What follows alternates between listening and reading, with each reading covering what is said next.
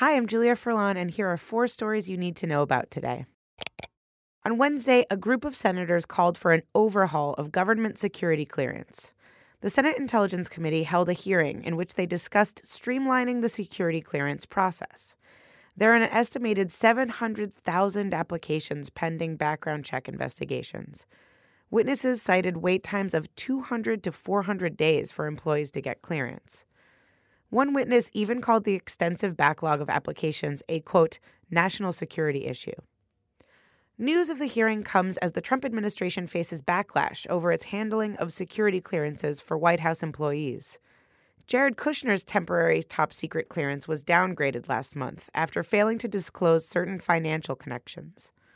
Since then, more staffers have reportedly been fired or reassigned over security clearance issues. In an open hearing last month, National Intelligence Director Dan Coats told the committee that, quote, the security clearance process is broken and it needs to be reformed. Yesterday, students at Stoneman Douglas High School received two very different visitors. First, let's talk about Education Secretary Betsy DeVos. She visited the school, and the students were not super into it. Since the mass shooting on Valentine's Day that killed 17 people, survivors have demanded that Congress and the White House take stricter action on gun control. When asked about the reason for her visit, DeVos said, quote, I was just there to be there with them. But students weren't convinced, and some expressed their frustration on Twitter. One student tweeted, quote, You came to our school just for publicity and avoided our questions for the 90 minutes you were actually here. How about you actually do your job? In a press conference following her visit, DeVos didn't reveal what she discussed with students or dive into what gun policies she supports as education secretary. The other high profile visitor was NBA player Dwyane Wade. Joaquin Oliver, one of the students killed in the shooting, was buried wearing his number three Miami Heat jersey. Wade was so touched that he decided to take a trip down to Florida to meet Joaquin's classmates. There was a lot of excitement when Wade walked into the school. And I just want to come and say I'm inspired um, by all of you. Um, One student who was there, Jacqueline Corin, said, quote, Dwyane Wade had a longer, more personable conversation with us than the Secretary of Education.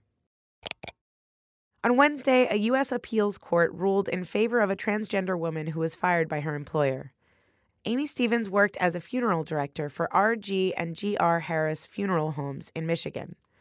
Stevens claimed that she was fired after telling her boss she planned to transition to a woman. The funeral home argued that allowing Stevens to work and dress in a way that affirmed her gender identity would be a burden. But the court dismissed the employer's claim. In a 49 page opinion, Circuit Judge Karen Nelson Moore said that, quote, discrimination against employees, either because of their failure to conform to sex stereotypes or their transgender and transitioning status, is illegal under Title VII. A lower district court had ruled against Stevens, but the federal court reversed this decision and sent the case back to reconsider the arguments. Amazon has announced it'll charge $5.99 instead of the usual $12.99 for Prime memberships to customers who receive Medicaid benefits.